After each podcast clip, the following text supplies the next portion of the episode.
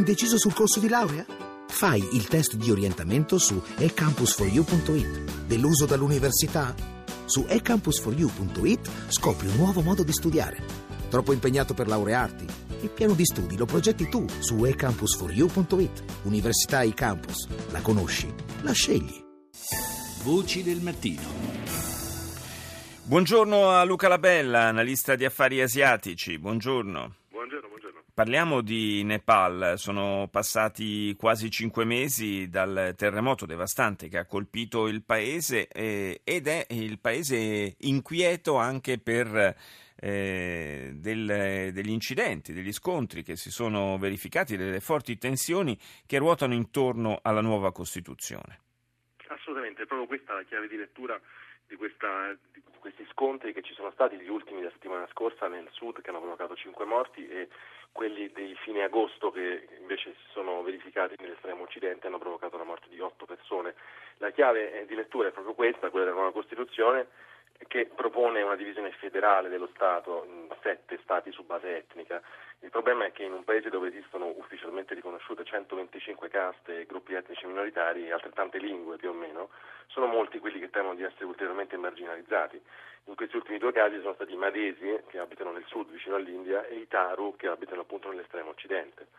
Questo è, è, è, il motivo. Il, il Nepal è governato da una Costituzione ad interim fin dal 2008, quando è stata abolita la monarchia indù, che per circa due secoli e mezzo ha governato talvolta anche direttamente il paese.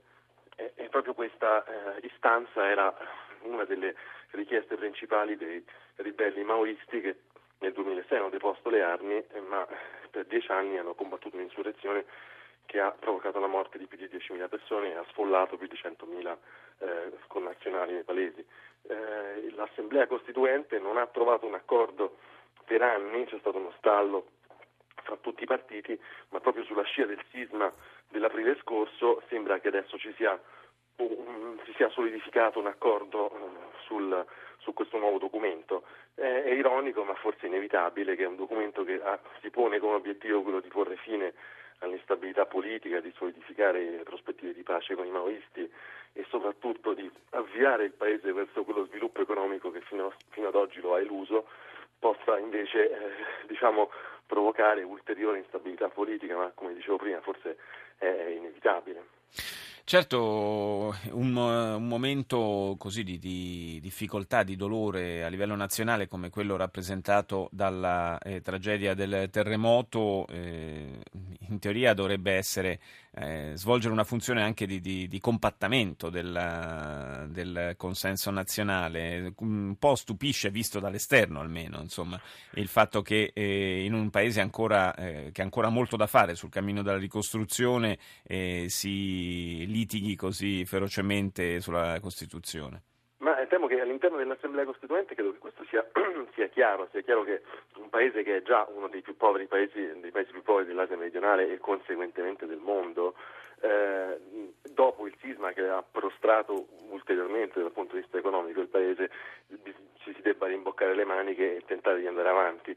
Eh, ricordo che le entrate del turismo quest'anno sono, sono fondamentalmente crollate perché sono proprio certo. appunto, purtroppo eh, sono state distrutte un sacco di infrastrutture eh, chiave, per esempio per l'alpinismo, il paese è un magnete per l'alpinismo internazionale, ospita credo 8 delle 10 vette più alte del mondo, quindi insomma ci sarebbe anche eh, c'è grande potenziale, anche, non solo dal punto di vista turistico, ma, ma dal punto di vista eh, delle, del, del, potenziale idroelettrico, insomma ci sono, ci sono, ci sono molte cose che potrebbero, eh, potrebbero, andare bene per il Nepal, che purtroppo non vanno bene. Il problema è che c'è questo disaccordo eh, a livello etnico e soprattutto anche sullo status della religione indù, che quando c'era la monarchia era la religione ufficiale dello Stato e che continua a essere la confessione principale di oltre l'80% del paese, ma eh, ci sono eh, molti, molte, molti che protestano proprio perché vorrebbero che la religione indù sia appunto iscritta come religione ufficiale,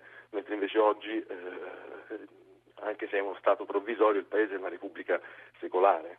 Quindi eh, queste, la presenza di questi nodi importanti anche a livello sociale non può, che, non può che lasciare il Paese in uno stato di semi-permanente agitazione in questo momento. Certo.